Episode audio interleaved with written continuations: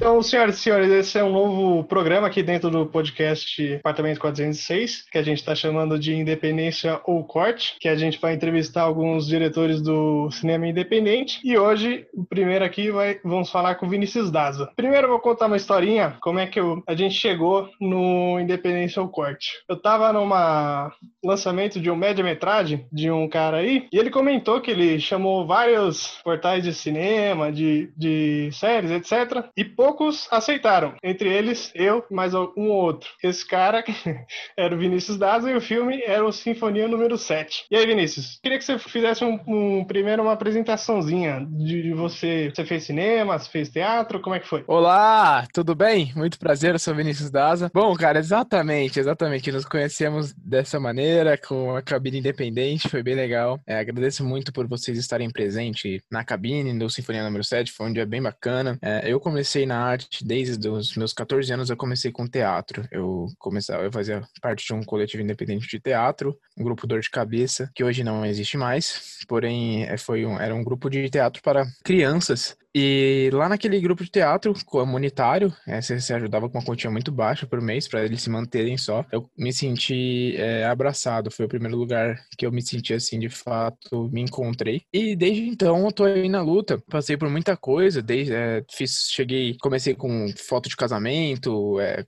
eventos em geral, né, infantil e tudo mais, porque quando você começa a querer ingressar na área do audiovisual, é muito difícil você é, fazer parte de diretamente pro cinema, e direto pro cinema. Então eu comecei com evento aqui, evento ali, fui ganhando minha grama como freelancer, até que não deu certo a princípio. Fui querer trabalhar com cinema, é, rodei, tive que ir trabalhar em corretora de seguro por dois anos, trabalhei lá, é, juntei minha graninha para comprar os equipamentos básicos, juntei uma galera, começamos com um coletivo independente, e aí desde lá são dois anos de história. Então eu tô aí no cinema já faz uns anos, e aí estamos na luta, né? Todo dia tapa na cara ao acordar, que o cinema independente é sempre uma loucura, pandemia agora, então muita doideira. Mas estou aqui para isso, cineasta, produtor independente, para bater um papo com vocês. É, então, sim, é, você tem um coletivo ou você tem uma produtora? Qual o caminho que você seguiu? Hoje, hoje nós somos uma produtora independente, mas a gente abriga é. bastante gente, então a gente é uma, é uma produtora de,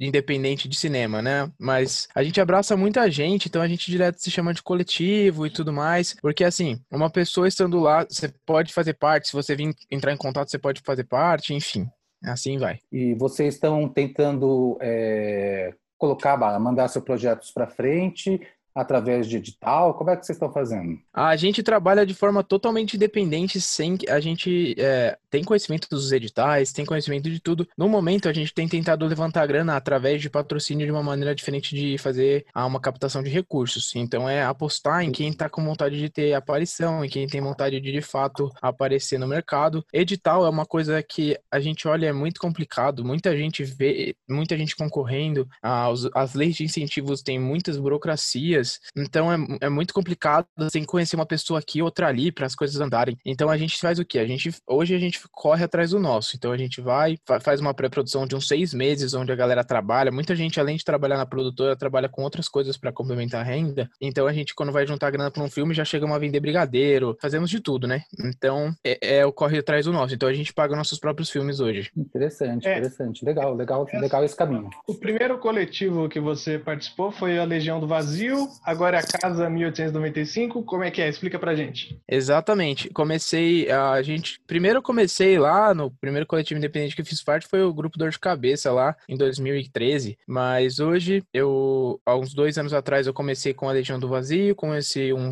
um coletivo independente de cinema, onde a gente produzia cinema independente. E aí, o tempo foi passando e há mais ou menos sete meses a gente se encontrou. Não, agora já estamos quase em agosto agora. Então, oito, nove meses já que a gente se juntou com os coletivos se encontraram de cinema independente, a gente juntou Legião do Vazio com a Foco Filmes fizeram uma união, né? E eles acabaram virando a casa 1895, a produtora independente que eu faço parte hoje, mas a Legião do Vazio se fundou com umas, umas duas, três pessoas lá atrás, fizeram um coletivo de 20 pessoas, fizeram bastante curtinhas legais, ah, alguns foram para festivais, outros foram para simplesmente para o YouTube, e hoje ah, depois de muito tempo, se encontrou com a Foco Filmes, quase um ano e meio depois, se encontrou com a Foco Filmes, que era uma produtora independente só de mulheres. Ah, e acabou que a gente fez uma união bem bacana. E aí surgiu a Casa 1895 hoje, com quase 25 pessoas no entra e sai gente o tempo inteiro, porque é independente, então é uma parada às vezes que acaba sendo instável, mas estamos é, aí na luta, né? Massa, é isso aí mesmo. Um 895 é referência à criação do cinema, o ano da, da, dos irmãos Lumière lá,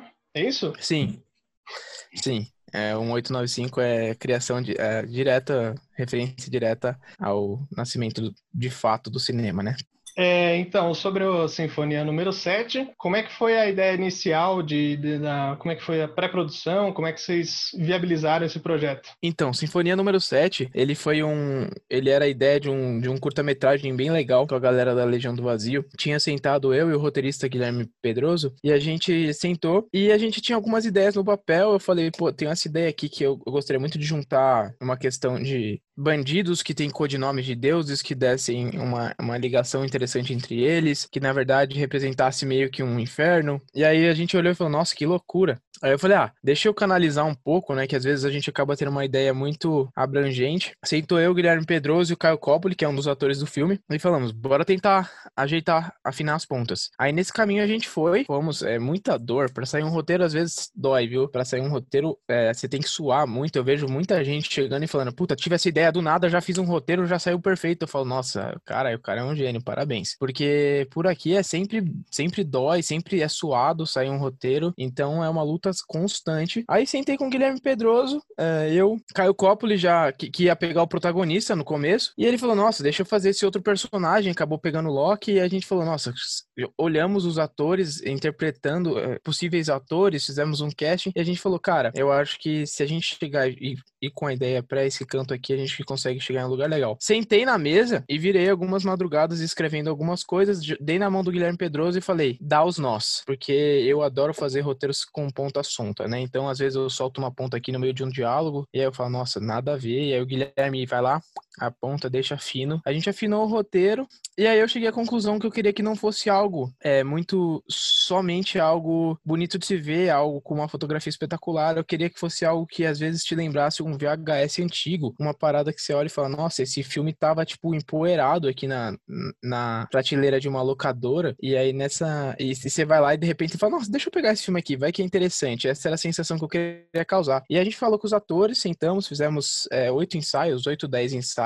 mas enfim, foram alguns tratamentos de roteiro aí. E para viabilizar o projeto, a gente fez vendas, a gente saiu fazendo vendas na rua de algumas rifas é, com, as, com que a gente tinha. Mas assim, é, a gente pensa que hoje rifa e brigadeiro, essas paradas assim que a galera fala, ah, você tá sem dinheiro, vai atrás disso, vende isso daqui que dá certo. Às vezes não dá tão certo, cara. E aí você não tem a grana necessária para fazer o filme. Então eu fui fiz dois frilas, assim, consegui pegar um casamento, fiz um casamento, puta, saí correndo, tipo, fiz o casamento, entreguei as fotos, saí correndo do, do dia que recebi a grana, já, já coloquei na conta, assim, da conta da produtora onde a gente ia colocar ali o, o enfim, os fundos do projeto, falei, ó, tem isso aqui, vamos disponibilizar isso aqui. A gente conseguiu juntar mil reais e a gente falou, ah, velho, vamos fazer uma parada independente pra caralho, assim, vamos chegar e sentar e, e ver o que a gente consegue fazer com isso. Aí a ideia era fazer um curta. Aí a gente falou, ah, bora fazer esse curta de 30 minutos, com isso aqui o roteiro tinha 24 páginas. E aí acabou que virou um média, porque entrou mais história, a gente e foi mais coisa, a gente falou, velho, eu vou tentar fazer um média, porque média é uma parada que não tem muita representatividade. Ah, o média-metragem é muito difícil de você ver. É sempre um curto ou um longa.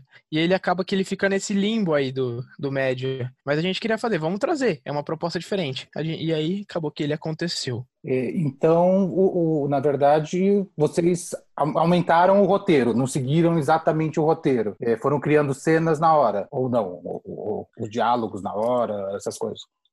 Olha, na, pra ser bem honesto, a gente, a gente seguiu bem ali o roteiro, mas tinha coisas que a gente, na hora, a gente afinou. Então, surge um improviso aqui, outro ali. A Rebeca Knopf, que fez a Ares no filme, é. ela tava possuída, cara. Ela tava possuída. tava, tava, deu pra perceber. É, é, é, era um pecado de chegar e falar pra ela, não, Rebeca, não faz isso. Porque, por, e ela seguia, ela é uma atriz excepcional. Ela segue muito bem a linha do roteiro, mas hum. ela dá um improviso show de bola, assim. Então, alguma coisa, algumas coisas saíram ali na hora. E a minha direção, no curto também, ela acabou que, normalmente a gente pega e fala, ó, cada um minuto, uma página, eu dobrei. Eu fazia, tipo, cada dois minutos saía uma página de roteiro. Entendi. Então, acabou que ficou com. Criou-se algumas coisas na hora, outras criaram. A primeira versão do roteiro era 20 páginas, aí conversei com um dos ensaios, o Caio Cobre chegou, que fez o Loki, chegou e falou: Porra, velho, tô querendo fazer alguma parada nesse final, tô me sentindo muito calado. E eu falei: hum, tenho que pegar e tentar criar alguma coisa. Sentei hum. com ele, falei: vai, vai testando, vai testando. Joguei um monólogo na mão dele, ele fez, eu falei: é isso, é assim que acaba o filme. Então, algumas coisas surgem ao longo do processo, né? Entendi. É, isso, perguntar alguma coisa? Você falou sobre é, rifa, vender brigadeiro e tal.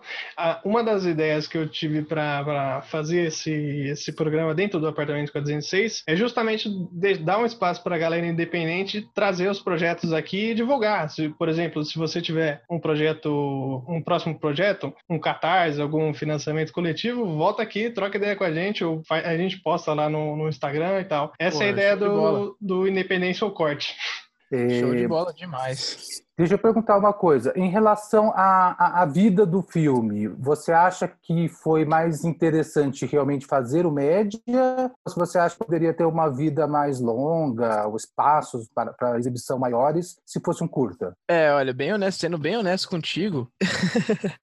então, sendo bem honesto contigo, eu acredito que transformar ele em um média, deixar ele como média, foi um sacrifício em relação à carreira de festivais, em relação à questão de exibição do filme, a questão de chamar atenção com o filme, tudo isso foi um desafio, porque média de verdade é um limbo. Não tem espaço, né? Não tem espaço, é complicado. Não tem espaço nenhum. Culturalmente a galera não consome, não consome média-metragem, então é muito difícil. É, você não abre uma Netflix e tem lá um média, tem curta ou série, ou enfim. É, com essa minutagem, normalmente é uma série de 48 minutos. É uma série, é um episódio e, Na verdade, quase virou um longa, né? Se você parar pra pensar, quase Exato. virou um longa.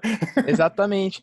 Isso foi um medo meu, porque eu, eu trato longas, eu, eu dirigi já 14 curtas e um média com sinfonia, né? É. E eu me preparo bastante para quando vir um longa, eu não quero fazer um longa por fazer um longa. Eu quero hum. longa para mim é sagrado. Então, quando vir um longa-metragem, tem que ser aquele longa-metragem que bate com força na porta. Então, quando eu olhei, eu falei, poxa, vou ter que vamos se ajustar aí, porque o primeiro corte dele deu uma hora e dez de sinfonia, a gente teve que reduzir mais 20 minutos assim. Tá, então você quis fugir do longa. A impressão é essa. É, eu quis, eu quis trazer ele pro média mesmo. Eu quis hum. trazer ele pro média. Até porque eu falei, eu quero, eu quero testar um formato para YouTube também. Porque a minha uhum. ideia era testar um formato pro YouTube, porque a gente não vê produção nacional com uma qualidade tão bacana no YouTube. Tem muita coisa legal lá de curta e etc. Longas, tem muita coisa bacana, mas não é recorrente. Às vezes os curtas que tem lá são muito antigos ou de uma galera muito amadora que tá começando agora, que não é ruim, tem, é um espaço para começar e é legal, mas que tá começando muito agora, então os aspectos técnicos às vezes falta alguma coisinha. É normal, mas em relação ao o filme, eu, eu quis deixar ele um média-metragem justamente porque eu queria testar esse espaço, testar esse formato. Além de tudo, Sinfonia número 7, ele é um filme que eu pretendo vender ele como um longa mais pra frente, né? Então ele é um longa que tá aqui, né, no, nos conformes da documentação para a gente tentar vender o, o, Sinfonia como longa mais para frente. Então a gente te, fez isso para testar e falar, bom, beleza, eu tenho esse material, tenho isso daqui agora, talvez mais para frente possa vir a desenvolver algo a mais. Porém, em, em, questão de carreira de festival, é muito difícil achar um espaço para média, não tem quase nada, é tipo um festival ou outro que você aceita média metragem, a maioria é curta e longa. Então, ou você vai acabar perdendo espaço em questão de festival, ou você vai tipo, testar formato. Foi o que eu fiz. Eu, o meu foi um teste, mas se você procura carreira de festival, se você procura lugares para exibir o seu filme, ter uma rentabilidade maior com filme, média-metragem, às vezes pode ser um tiro no pé. Eu lembro que na, na, na, na cabine ali você citou que estava concorrendo a um prêmio, se eu não me engano, e como é que rolou esse prêmio? Como é que foi? Conta aí pra gente. Então, ele, foi, ele acabou concorrendo, sim, a melhor fotografia no Global Angel. Ele, foi, ele concorreu a melhor fotografia. Enfim, acabou que não rolou o evento no, presencialmente porque ele, enfim, pandemia cancelou todos os eventos, acabou que foi cancelado também, né? Ele, uhum. ele concorreu, mas ele não chegou a ganhar. Ele não chegou a ganhar como, enfim, fotografia de melhor média. Mas já foi bacana a indicação, só por ter a indicação Nossa. já foi legal. Sim, claro. E deixa eu perguntar uma coisa em relação ao filme em si. É, a divisão dos atos tem algum motivo? Os nomes? Eu fui pesquisar a, a história dos povos da Grécia, da Turquia, da Ásia Menor ali. É, tem algum motivo? Então, é, é, é, bem legal, na verdade, essa história. Esse, esse roteiro envolveu muita pesquisa. Algumas coisas, inclusive, até a última semana para jogar ele pro YouTube, a gente tinha mexido ainda. Por exemplo, o Felipe provavelmente viu coisas que ele não viu nessa versão que foi pro YouTube. Porque tem muita coisa que a gente mudou assim de última hora, trilha sonora, etc. A gente acabou encaixando pro final. Mas isso é uma coisa que eu quis manter desde sempre, a divisão em sete atos e utilizando os sete módulos gregos, né? Que tem a ver diretamente com é, os módulos gregos, eles são, eles são a base da criação musical. E por ser uma sinfonia número 7, a gente quis utilizar eles. E aí, cada. Não vou me aprofundar muito aqui, mas enfim, cada módulo grego significa. Cada, os módulos gregos significam algo, eles significam algo. Então, um significa intensidade e outro significa tristeza, enfim. Eu adorei porque eles, para mim, eles tinham que significar aquilo que o ato estava querendo contar, entende? Então, além de ele ser quase que uma peça, que muitas peças são divididas por atos, eu, eu desde sempre, sempre fui muito do teatro, então eu sempre escrevi coisas assim meio que baseadas em atos, né? Meio que em capítulos, enfim, para quem lê livros. E aí eu quis dividir ele em atos por conta disso. Para mim, a maneira com que o modo tocava, a música com tocava, uh, os atos iam rodando. Uhum. E assim vai, né? Até chegar no ato 7 final, que é o Lócrio, que ainda assim é, é o momento que o Loki justamente se, se delicia, se degusta ali do, do momento no filme. Então, ele é um estudo musical.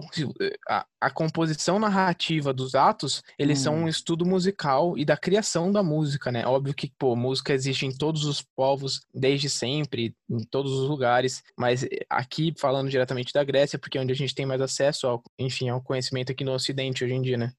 Hum, interessante, interessante. Não tinha pensado por esse lado. E, e os nomes dos personagens? Tem alguma coisa é, a ver com a personalidade de cada um, com a história de cada um? Ou foi tipo uma coisa mais cães de aluguel que você decidiu jogar ali um codinome para cada um? Essa pergunta é muito bacana. Então, na verdade, os nomes eles têm importância, eles são de extrema importância para a história. Eles não são simplesmente codinomes, né? A princípio, eu queria trazer nomes que representassem de fato os personagens e as motivações dele, além de tudo. Em breve vai estar tá saindo no canal do YouTube da produtora uma série sobre o Sinfonia número 7 e ele fala um pouco sobre essa questão dos nomes. Mas é, falando aqui diretamente com vocês, os nomes eles têm importância fundamental na, na, história porque cada nome de Deus, cada um dos deuses que está representado, ou enfim, é cada criatura, cada entidade que está ali representada, eles são nomes que dizem justamente como a história do, do personagem vai a decorrer ao longo do filme. Então a Kali ela é uma deusa que ela carrega no seu pescoço 50 crânios, ela carrega 50 crânios de, enfim, pessoas, o que, o que seja. E no filme ela mata de fato 49 pessoas. E aí você pode fazer ligações muito bacanas entre, entre as motivações da deusa e a motivação dela no filme. Ah, quando a gente for parar para explorar isso num longa-metragem, isso vai ser muito mais abrangente, obviamente, né? Mas no média, se você parar e fazer essas ligações e tentar entender o que, o que é cada nome, eu acho que na hora você faz uma conexão com o personagem. Um, o Munin é o nome de um dos corvos de Odin, então tem Emmet, que é uma criatura da mitologia egípcia, tem o Ayangá, que é o bom, da nossa mitologia tupi aqui, né? Então tem muita coisa bacana, tem muita coisa que se você parar pra analisar, a própria Ares, cara, tipo, é, a Ares é um, é um, digamos que é um, enfim, não, não, posso, não vou falar o que ela é de fato, vou deixar em aberto, mas você sim, fica, sim. pô, isso aí é uma mulher, isso é um cara, o que que é isso? O que que é essa presença, sabe? Sim, interessante, brincar até com a sexualidade, o gênero, legal. Exatamente, exatamente, porque a gente vê o Ares, o deus da guerra, sempre é representado como o gigantesco, musculoso, que tem gira fogo com as mãos, enfim. E assim sim, vai. Interessante, interessante. É, o média já está disponível para o público? Como é que tá? Ele está disponível no YouTube da Casa 1895. É só você colocar no YouTube Casa 1895, você já vai achar. Ele está disponível para quem quiser assistir o média. É, e, enfim, todo mundo que quiser, livre, totalmente de graça, só ir lá assistir, deixar um comentário se curtir. Se não curtir também, deixa um comentário. Tudo é legal pra gente debater. Sim. É, então eu vou pegar o link depois e deixar na publicação, no nosso blog lá, junto com o episódio, vou colocar lá o link. Eu vi, eu vi que tá na Amazon também. Eu vi que tinha até é, para comprar o filme, alugar o filme Vocês chegaram a fazer isso, né? Ou não? Sim, na verdade você pode. Na Amazon Prime não, mas você pode alugar, é, você pode pegar. Enfim, agora que ele tá de graça no YouTube, ninguém vai não, pagar sim. lá para alugar mas... o filme, mas Ele tá em algumas plataformas, sim. Ele tá disponível no, na, na plataforma de compra da Amazon para alguns materiais extras. Ele tá disponível, as trilhas sonoras dele tá disponível em todas as, as plataformas de streaming, Spotify, Deezer, é, Apple Music, tudo que tiver tá, tá disponível lá também. Interessante. E, e, em relação à referência cinematográfica, assim, é impossível não pensar no Tarantino, né? Mas você realmente foi atrás disso ou foi involuntário? Eu acho que, assim, eu, normalmente quando as pessoas falam que esse filme lembra algo do Tarantino, eu me sinto é, lisonjeado, é, é, uma referência muito bacana, é, porra, o cara é realmente é um absurdo, um ótimo diretor, mas ele, o filme em si, eu acho que o Tarantino, ele criou um gênero, né, então ele, ele explorou tão bem o gênero da construção dele, que é, é essa criação de diálogo, esses personagens, eles estarem em algum local, que hoje, é algo que seja parecido, realmente lembra ele é, imediatamente, imediatamente. Oito Diados, Cães de Aluguel, sempre estiveram presentes na minha vida cinematográfica em si. Então, crescer assistindo alguns filmes do Tarantino, obviamente, é, ele está como referência para mim na questão de vida, de como diretor mesmo, ele é um, eu admiro muito a maneira como ele conta suas histórias. Mas eu tive outras referências para esse filme, em questão de referências é, cinematográficas para ele. Ah, algumas como Scorsese, eu amo a cinematografia do Scorsese, mas assim, Glauber Rocha, Walter Hugo Cury, que são brasileiros, estão ali na, na referência do, do filme. Cara, muita coisa eu olho, assisto e falo, porra, acho que poderia funcionar legal assim. E de longe, é, muitas histórias que eu, eu acho que na minha. Desde sempre eu acompanho muitas histórias fantasiosas e que se desvinculam muito da, da realidade, mas ao mesmo tempo eu quero falar muito sobre a, a vida, sobre a nossa realidade através delas. Então, para mim,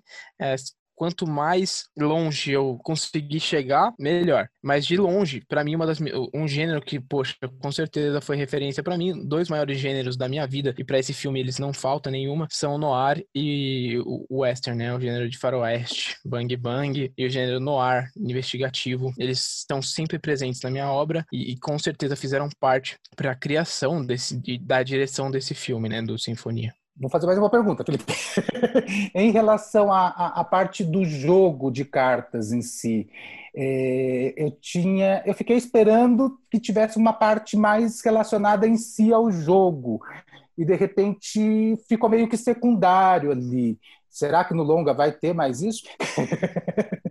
Bom, a respeito das cartas no, no filme, eu acho que é algo que, que faltou sim, um, explorar um pouco mais, é uma vontade que eu tinha, explorar mais as cartas, a simbologia delas, o que elas significam, principalmente sobre como a gente dá mais atenção muitas vezes pro, pra dama, pro, pro rei, e às vezes a gente esquece do ais. É, é algo que eu acho muito, muito bacana, a simbologia das cartas, o, o porquê da Ares sempre carregar uma mala cheia de cartas, ela fala lá que você pode aprender muito sobre alguém apenas jogando um jogo de cartas, isso é muito muito interessante, algo que eu queria muito desenvolver mais. É, existe um prólogo um roteiro, em uma das versões do roteiro, sobre que ele fala sobre a importância do AIS num jogo de truco, que é um jogo muito brasileiro, que o 3 é uma das cartas muito mais importantes muitas vezes. Então, é, com certeza, se a gente tiver a oportunidade de concretizar esse longa, algo que vai vir a ser explorado é a importância das cartas, sem dúvida alguma. Interessante se eu não me engano, você assina a fotografia, né? Como é que foi a experiência de dirigir e assinar a fotografia? Sim, sim. Então, na maioria dos filmes, da maioria dos meus filmes, eu, eu, sinto que eu ainda não encontrei um diretor de fotografia que eu olho e eu falo, porra, esse é o meu diretor de fotografia. É, gente, eu tô sempre trabalhando com diretores de fotografia diferentes. Trabalhando bastante com diversos é, diretores, com cinematógrafos mesmo, né? Mas é, principalmente nos meus filmes autorais, eu gosto bastante é, de ter uma fotografia bem. Eu acho que, eu, querendo ou não, eu tenho muito do, do cinema hollywoodiano enraizado, né? Acho que muita gente tem, a maioria dos cineastas de hoje tem. Cara, a fotografia desse filme foi um desafio maluco. Sempre é dirigir, dirigir, fazer a fotografia, a, a trabalhar na arte, trabalhar com ator, ao mesmo tempo você tem que estar falando com o operador de câmera sempre, é uma correria absurda. Mas algo que eu quis deixar sempre muito, muito bem estabelecido nesse curta é que eu queria que ele fosse algo que parecesse estragado, ao mesmo tempo que você olha e fala, não, cara, tem uma puta qualidade técnica ali.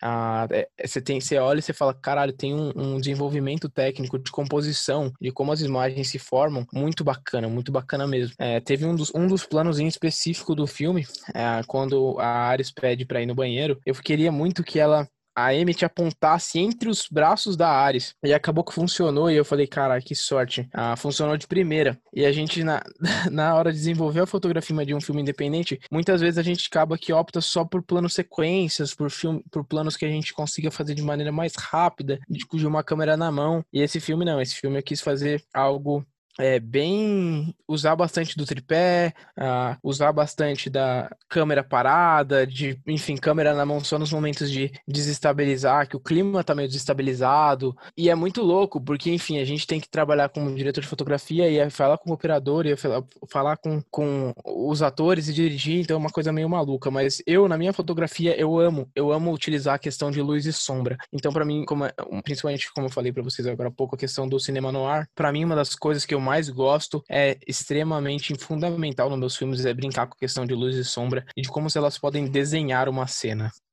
Interessante. O, o, a fotografia toda, a iluminação do filme todo, praticamente, mesmo as externas, elas conversam muito bem, é, não, não chega a destoar muito, é, é, dá para ver uma preocupação grande com isso durante o filme todo. Você filmou com o quê? Com que equipamento? A gente rodou esse filme com uma câmera é, ela não chegava a ser uma câmera assim que você vê sendo utilizada no cinema. Ela ainda era uma DSLR, que é a Sony A7 III. Eu peguei a A7 III porque na época eu falei, poxa, essa câmera ela tá valendo muito a pena em questão de valor de aluguel e em questão de o que eu posso fazer com a verti...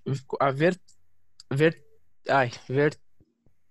Versatilidade. Quão versátil ela. Isso, isso. Exatamente, exatamente. o quão versátil era a, a câmera. Eu acho que eu tenho, eu tinha, tinha bastante opções com ela. Tinha como é, trabalhar bastante em questão de cor e de até mesmo de, de composição com, com a questão dela ser cropada, mas ela ainda tem um sensor bacana. Então eu utilizei a Sony A7 III e o curto inteiro foi rodado com uma 50mm. A da Sony também. Eu não. Eu, eu opto muito por trabalhar com lentes fixas. Eu acho que cinema eu gosto de ver o cinema através das lentes fixas. Então, 50mm, 35. Acabei de rodar um filme agora que foi totalmente em 35mm. Eu adoro lentes de zoom, mas eu acho que elas têm que ser utilizadas em, em determinados momentos corretos. Você tem que saber utilizar uma lente de zoom muito bem. Então, um dos meus planos favoritos do cinema, assim, é o Vertigo. E eu não pude fazer nenhum Vertigo com, com é, com a 50mm mais da Sony A7 III porque não tinha opção de zoom nem nada, então era complicado e tudo mais. Porém, eu acho que ela rendeu muito bem. Então eu adoro essa fotografia mais classuda de tripé e uma lente fixa, e é isso que tá tendo de opção. Então eu me preocupei muito com isso, eu, e eu acho que é uma coisa que eu me preocupo muito em todos os filmes, em como juntar muito essa questão do clássico com o moderno. Entendi, legal. Teve alguns planos que começava com a imagem desfocada, e você ia pro foco. É, é lógico que eu imagino que foi intencional. Sim. Olha, tem muita coisa que foi muito, muita, muita coisa foi super intencional em questão da iluminação também. Tipo, você vê hum. alguns planos você fala, caraca, tá super claro, outro plano tá super escuro. Esse filme eu queria que fosse algo que incomodasse demais, demais. Então, tipo, às vezes o personagem tá falando e tá sem foco. Hum. Até porque era o teste de um média, né? Era o teste de um média-metragem. E a gente falou, cara, vou experimentar muito. Então hum. eu queria umas imagens bem desfocadas. Eu tenho muito capricho, mas como eu disse, eu queria que fosse aquele filme que, cê, que tá numa prateleira guardado, onde onde ninguém aluga, as pessoas olham com um pouco de preconceito. Eu falei, cara, esse é o meu filme, que se você parar pra ver ele, se você parar pra alugar esse filme e assistir, vai ser um filme que você não vai se arrepender, tá ligado? Vai fazer seu final de semana inteira fluir muito bem. Então é algo que muitos momentos foi intencional. Teve um momento ali, infelizmente, que, que acabou que não foi. É, teve um, um erro de foco que eu não gostaria, mas muitos, muitos momentos, muita troca de foco, muitos momentos de, enfim, são extremamente intencionais, tanto na fotografia fotografia quanto no áudio do curta também. É, obviamente, a limitação de trabalhar com áudio no cinema independente é bizarra, então tem muita coisa que não, não foi proposital, foi aconteceu porque acabou sem querer é. acontecendo, mas a questão do foco foi muito, muita coisa intencional. É, a parte só do, do, do som da, do, das falas do, do Anubis, Anubis, né? Teve algumas vezes que ficou muito baixo, é, destoando um pouco do, dos outros personagens. O resto até que eu não achei que, que teve muito problema, não, mas teve umas falas deles que realmente ficou destoou. Sim, é complexo demais, cara, porque assim, a gente tinha um microfone que tava parando de funcionar, aí você tinha um problema com o gravador, e porra, não, como é que eu vou arrumar isso agora, nesse exato momento? Tem um técnico de áudio aqui. Então, é. é Felipe, é você não tava lá, difícil. Felipe? Não, não, não, eu tava só na cabine, foi conheci depois o pessoal. Já ajudei muito curtinha um som direto, Vinícius, só pra vocês saberem. Porra, teria sido de boa ajuda, hein? O Mendes também é outro que participa aqui do nosso podcast, também manja muito de som, acho que manja mais que eu de som. O que eu queria falar antes também, você falou sobre lente zoom, mas às vezes, muitas vezes quando você tá com a DSLR, fazer um zoom in, um zoom out fica complicado, né? O que, que você acha?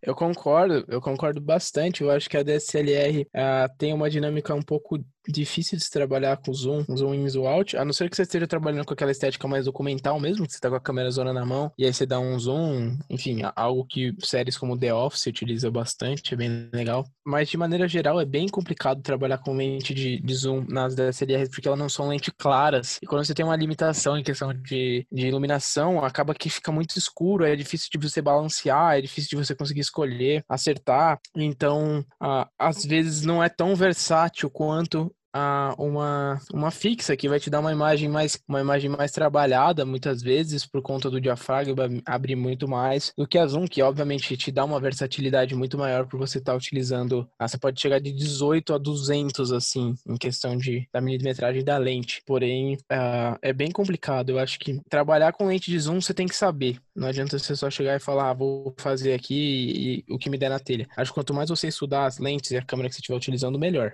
que eu te cortei? Só, só, não, não, não, só mais uma pergunta em relação à parte do, do, do roteiro, da história.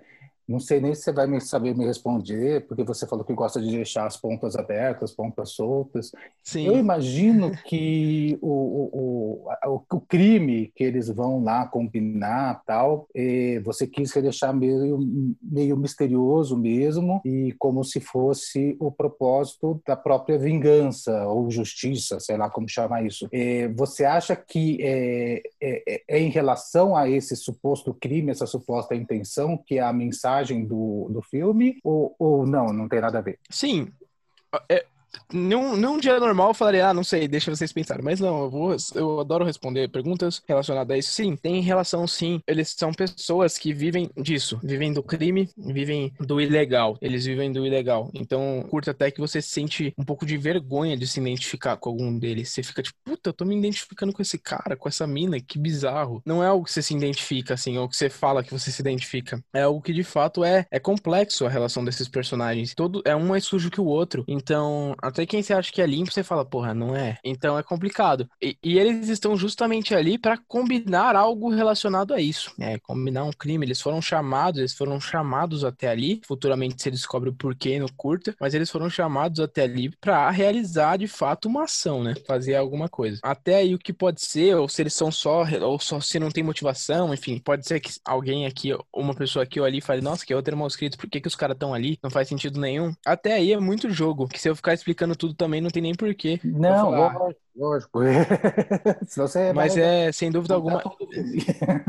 Exatamente, é mais legal você dar aquela, deixar pra pessoa brincar na subjetividade. Mas com certeza ele tem relação, sim, ah, tem relação, sem dúvida alguma. Interessante, interessante, interessante. E projetos futuros, né, Felipe? Acho que agora é a parte Sim, sim. Vamos lá, projetos futuros. Eu tô com a Casa 1895 agora, produzindo bastante coisa legal com eles. Tô com umas direções à parte também, de, de uns dois curtinhas aqui ou ali. Ah, Fiz um curta bem legal agora, o meu maior curta até então. Ah, o meu melhor curta, considero o meu melhor curta de longe. Ele se chama Colina Seyusi, é uma aposta minha no terror, que é o meu gênero favorito. Junto com noir e western, terror é o meu gênero favorito, principalmente terror psicológico. Fiz uma aposta num filme preto e branco 4x3, é terror, que é sobre o folclore brasileiro, se chama Colina Seyusi. Então a gente tá com esse filme, começou a carreira de festivais dele agora. Ah, acabamos de enviar ele para alguns festivais. Em breve teremos notícias se ele será ou não, e provavelmente indicado ou alguma coisa ou não. Mas tem o Colina Seyusi agora rolando. Muito em breve estará disponível para as pessoas poderem assistir. É, direto sai novidade lá no caso da 18, no, no canal da Casa 1895, bem bacana. E no Instagram também eu posto bastante coisa legal sobre projetos passados e futuros. Então tô sempre atualizando lá. Interessante, interessante. Da hora. Eu, todos esses links eu vou pedir para você, vou postar em algum no, no, no, nosso blog, eu vou soltar o seu link lá, o link da casa, todos esses links que você comentou agora. Eu ia fazer uma pergunta, mas na verdade sobre a produtora em si, se, se, se os projetos. Manda bala, manda bala. É, os projetos que vocês fazem são sempre de integrantes do, do, do da produtora? Ou, ou vocês aceitam roteiros, essas coisas assim? Cara, na verdade não, a gente aceita roteiro com certeza absoluta. É, você não precisa ser necessariamente um integrante fixo para, por exemplo, a gente fazer um curta juntos, saca? É óbvio que demanda da, da dedicação e do quanto a pessoa gosta de se envolver com projetos. Mas a gente trabalha com muita gente, muita, é, bastante gente de fora. A gente hoje, a produtora trabalha com 25 pessoas, mas não necessariamente só pessoas da produtora. Agora a gente está abrindo legal para algumas pessoas de fora mandar roteiro. É, pro, o, e-mail, por sinal, é a casa1895.gmail.com para quem quiser mandar roteiro ou ideia, qualquer coisa. Mas em geral, ou se for, tipo, se me conhecer, é só mandar mensagem no Instagram pessoal ou no WhatsApp, qualquer coisa. Mas no geral, a gente tem trabalhado bastante com o roteiro das, das pessoas da produtora, mais por conta do que é o que a gente tem trabalhado bastante. São pessoas que gostam desse capricho, que têm um capricho para escrever, que, que aceitam trabalhar no roteiro, que uma coisa que a gente vê bastante hoje em dia é, tipo, mano, a pessoa escreve um roteiro, pronto, nunca mais quer. Se você fala sobre o roteiro da pessoa, se você mexe na obra da pessoa, a pessoa não quer saber de mais nada. É, não quer nem saber se você. Não quer saber de crítica, não quer saber de nada. É daquele jeito ponto final. Aqui a gente mexe bastante, a gente, é, a gente dá pitaco um no outro, a gente fala um no outro. Uh, estuda bastante um roteiro do outro, uma ideia do outro. E assim, quanto mais ideias de fora vier, melhor. Óbvio que depende da demanda, é impossível pra gente conseguir fazer tudo. Mas a gente, pô, tá super aceitando conversar com cada dia mais artistas. Quanto mais artistas a gente puder ajudar aí. E quanto mais artistas, é, todo mundo puder trocar uma ideia, melhor, cara. Quanto mais experiência a gente puder, melhor sempre. Interessante. Aí, Fábio, manda seu roteiro lá. O é, homem tem não, uns, uns 700 roteiros, Vinícius. Vocês chegaram a mandar inscrever roteiros para esses festivais de roteiros? Pelo que eu entendi, vocês são meio avessos a, a edital, né? É, e, e, parceria com Sim. outras produtoras, canais de TV, vocês já tentaram alguma vez? Não? Isso com certeza. A gente tem um contato direto com o canal Curta, que hum. a gente tá tentando, a gente conversou com eles agora há pouco, tem umas ideias bem bacanas. Eles não pegaram a sinfonia porque era média, e dentro certo. da grade de programação deles não encaixava. Hum. É, mas em relação a, enfim, editais e etc., fechar parceria com outras produtoras, super tranquilo. A gente fecha super. É, trabalhar com mais artistas, melhor ainda. A gente só evita editar editais mesmo por conta da burocracia que é de, de trabalhar com os, com os editais, as complicações que é, a falta de valorização e identidade, principalmente quando é um festival que eles vão analisar 100% do seu projeto, é, você hum. tem que se encaixar nas normas deles. Então, muito projeto acaba morrendo, muitos sonhos vão por, por esgoto por conta disso. Mas, assim, é, é, são coisas que vale super a pena se as pessoas têm contatos. Então, se a pessoa tem contato com o festival, com um edital e consegue essa, essa grana, pô, super legal, vai atrás. Mas a gente, a gente gosta de trabalhar trabalhar com artistas. Então, tipo, porra, se uma produtora fecha parceria, bora fechar com uma produtora, super bacana, bora fazer junto. É uma questão de quanto mais se, amor e dedicação pela arte tiver, melhor, tá ligado? Mas obviamente não dá para passar fome. Aqui, aqui a gente, no set do Sinfonia mesmo, a gente dormiu no chão. Então a galera dormiu no chão. No, e, e, o incrível era que o foda é que você, quando você sai para gravar, é uma das noites mais frias de São Paulo. Então fez 4 graus naquele dia e a galera dormindo no chão. Então é loucura, assim, vamos que vamos, sabe? Não tinha lareira na locação, pô? É, e, e não podia acender aquela porra, aquela locação daquela lareira lá, era de enfeite. É, é pessoalmente eu... é, cenográfico, né? É, pessoalmente também É acho, cenográfico. acho, eu acho o editar um, um funil bem complicado também. Não, não sei a questão, a opinião do Fábio. O Fábio já, já escreveu também para alguns festivais, para alguns editais, mas tá tentando ainda, né, Fábio? É, Na verdade, assim, eu tive reuniões com produtoras grandes tal, mas aí veio essa história da pandemia, fudeu tudo. Mas, é, é, os filmes do Equador. Ah, parabéns, cara, bacana mesmo. Teve, tive reunião com a Conspiração, com a Espiral, com a Espiral, a Caliban Bem também, bacana, é cara. documentário. Ah, teve uma outra que eu já esqueci o nome também, que é grande.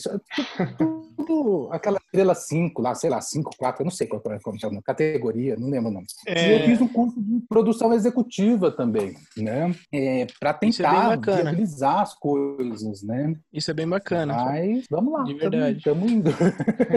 Não, mas continua. O importante é continuar. Tipo, o cinema precisa de respiro, cara. Tipo, a gente foi construído hoje em dia, desde os anos 90, a, a não gostar do nosso próprio cinema. Então, quanto mais produção a gente tiver com capricho, mais importante o capricho na- nas produções, melhor. Então, você até falou em questão de, de festivais de roteiro. A gente, festival, a gente tenta a, trabalhar naqueles. Então, a gente faz determinados filmes para determinados. eh, porque vão concorrer em determinados festivais. Então, quando é um terror, a gente vai trabalhar com festivais de terror. Quando é um roteiro muito bom, vamos trabalhar com festival de roteiro. E assim a gente vai trabalhando pra gente também não canalizar energias no negócio errado, né? Numa parada é, Sim, sim. contrária. Interessante, interessante. E, mas é assim que a gente vai indo. E, mas parabéns, cara, parabéns de verdade pelo, pelas conquistas aí. A pandemia veio pra arregaçar todo mundo, né, mano? Que, É, mas é, enfim, eu tenho é, certeza que vai dar tudo certo. O Parabéns. Bolsonaro.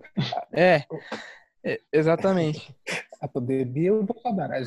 É, Ah, o, o- nesse no ensejo que a gente vem falando, também é uma das ideias do, do- desse programa aqui, incentivar a galera a produzir, a tirar os seus, seus roteiros do- da, da gaveta e produzir as paradas. Em breve eu, eu acho que a gente vai trazer outros, outros cineastas aqui para gente, independentes, para a gente trocar ideia e tal, e deixar esse espaço aqui aberto para quem quiser, para mandar entrar em contato com a gente, mandar o seu, seu filme, o seu projeto e, e a- trazer essa pessoa para trocar ideia aqui com a gente no apartamento 406. Mais alguma pergunta aí, Fábio? com certeza. Não, tranquilo. Parabéns, Vinícius. É, é, é- é muito legal conhecer alguém que vai à luta, assim, e, e vamos, vamos que vamos. que é Essa impressão que eu tive é, do, do- do- do- da sua produtora, do seu coletivo. E parabéns, porque você está conseguindo fazer as coisas, assim, do nada, né? Sim, exatamente. E e é muito obrigado, muito obrigado mesmo pelo apoio, por ter me dado essa voz, por ter me convidado para o podcast. Foi muito bacana. Agradeço de verdade. É é uma proposta super bacana de vocês. Quanto mais voz aos artistas independentes vocês derem, melhor. Muito bacana de verdade. Contestar também, a gente tem que contestar muito no, no cinema independente, sempre. E é exatamente isso que você falou. É um, é um vamos que vamos atrás do outro. Tipo, porra, cara, a gente filmava curta com a câmerazinha que conseguia de 2012, que era de um parente de um parente, começou a filmar curta e filmou curta com uma outra de mil reais, sendo que a média das câmeras de hoje é de 10 a 20 mil. Faz uma amizade aqui, outra ali, consegue uma câmera para um, um curta. E é sempre assim, a gente acha. Infelizmente, hoje o nosso mercado é muito elitizado. Mas quanto mais força de vontade a galera tiver, melhor. E, e é uma coisa que eu sempre falo: histórias, histórias são muito mais importantes do que do que a maneira como você vai é, filmar. Se você tem uma imagem bonita, eu acho que histórias são muito mais importantes que imagens bonitas. Mas qualidade técnica é algo também super importante. Quanto mais estudo você tiver, melhor. Mas não é a melhor câmera que vai fazer seu filme, é a melhor história. Então, quanto mais histórias a gente puder contar, melhor. E sempre estudar porque não adianta também. É, óbvio, eu não sou formado nem nada, é, fiz faculdade, mas acabei que não consegui me formar por conta da grana. Porém, é, quanto mais histórias a gente puder contar quanto mais estudo técnico a gente tiver para trabalhar, para aperfeiçoar a nossa cultura, hum, melhor vai ser e o cinema vai agradecer. Cinema é um respiro para as pessoas e um respiro para nossa para nossa imaginação. É isso aí, mano. É, a gente que, em nome da, do Apartamento 406, é eu que agradeço você aceitar o, o nosso convite, tá trocando essa ideia com a gente, também dar essas ideias aí, esses, esses pitacos interessantes aí sobre tudo. Parabéns, falou super bem. Eu acho que ficou deu para entender tudo direitinho. É... Foi bem legal. Foi muito, foi muito melhor do que eu estava esperando. que bacana, muito obrigado. Não, assim, é porque foi, foi, foi, a primeira vez que a gente fez é, uma entrevista, então, nossa senhora, foi bem legal. Não, é um bate-papo muito bacana, cara. Muito obrigado mesmo por ter darem essa oportunidade e por abrirem essa porta aí do, do apartamento. é nóis. Então, Vinícius, volte sempre. Muito obrigado por agradecer, aceitar o nosso convite, trocar essa ideia. Que venha muitos projetos para você aí, que você volte aqui com outros projetos para trocar ideia com a gente. E se você tem algum projeto quer trocar ideia com a gente, manda um e-mail para a gente, contato ap406.gmail.com ou troca ideia com a gente pelas redes sociais, Instagram, Facebook, no nosso blog. E eu vou deixar no, no, no, no blog a conta do, do, do Vinícius, no, no Instagram, essas coisas todas, do apartamento 406, Instagram do Fábio, tá tudo lá. Vou deixar tudo lá no, no blog. É isso aí. Falou! Falou, boa noite. Obrigadão. Boa noite, viva o cinema independente. viva! É nóis.